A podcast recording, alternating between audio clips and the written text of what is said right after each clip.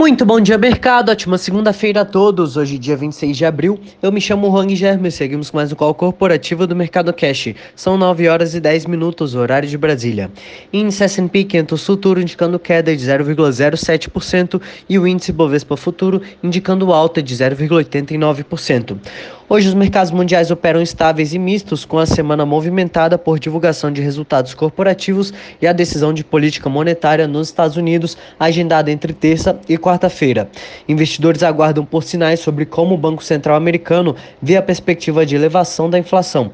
O presidente do FED realizará uma coletiva de imprensa em que discutirá a decisão. Afetados pela perspectiva de inflação, o rendimento dos títulos do Tesouro americano com vencimento em 10 anos tem leves altas a 1,5%. Esta semana também terá a divulgação de resultados das grandes empresas de tecnologia como a Amazon, Facebook, Tesla e Google. Os planos de investimentos na economia americana, no valor de 1,8 trilhão de dólares, deve ser delineado na quarta-feira à noite em uma sessão conjunta no Congresso.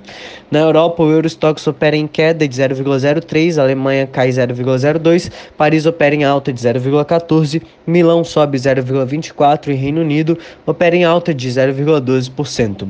No mercado asiático, mantiveram-se em sua maioria estáveis na segunda-feira, com investidores acompanhando com cautela a propagação de Covid na Índia. No domingo, outros 350 mil novos casos foram registrados.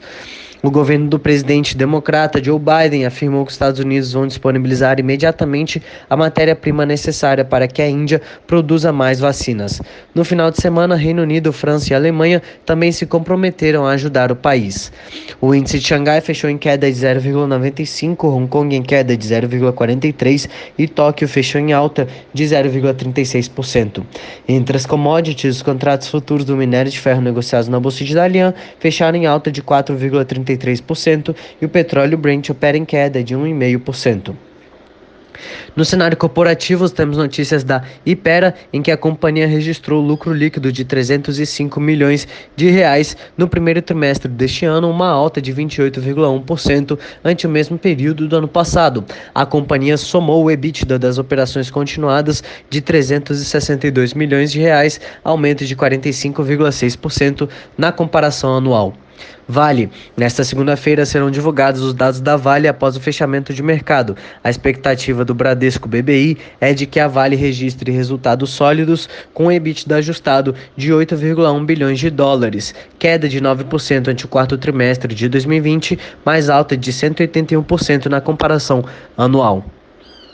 GPS. A sessão também marca a estreia do grupo GPS na B3. As ações da empresa de serviços de limpeza e segurança foram precificadas a R$ 12,00. A companhia levantou 2,49 bilhões de reais no seu IPO. Petrobras. No radar de recomendações, o Credit Suisse elevou a recomendação para as ações da Petrobras de underperform para neutra, além de elevar o preço-alvo do ADR de 8 dólares para 10. Os analistas destacam que o case de investimento da Petrobras tem sido controverso nos últimos meses e apontam que o valuation permanece extremamente descontado, assumindo preços de combustível inalterados, enquanto algumas incertezas se dissiparam.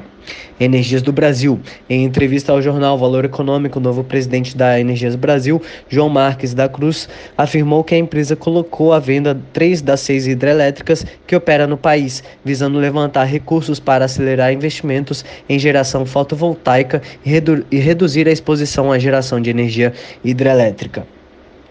Copel. A estatal paranaense de energia Copel informou na sexta que seu conselho de administração aprovou a conversão de ações e a formação de units da companhia, que passarão a ser negociadas em bolsa a partir de hoje, sob o código de CPLE11. Via Varejo. A Via Varejo anunciou que mudou sua marca e agora passará a se chamar somente Via, com o intuito de ir além do varejo, o que se traduziu em mudanças na logo, cores e no novo posicionamento, que reforça a estratégia da empresa de ser conhecida como a melhor via de compras. A empresa disse isso em comunicado. CVC. A CVC anunciou na sexta que ampliou cerca de 60% para 100% da sua participação nas empresas argentinas Biblos e Avantrip. A companhia não informou o valor do negócio em comunicado ao mercado, mas afirmou que a conclusão das aquisições não representaram impactos relevantes em suas demonstrações financeiras. Taísa. O Conselho da Transmissora de Energia Elétrica Taísa aprovou a emissão da companhia de debêntures no valor de R$ 750 milhões. Por hora, estas são as principais notícias. Desejo a todos um excelente dia e ótimos negócios. Um forte abraço.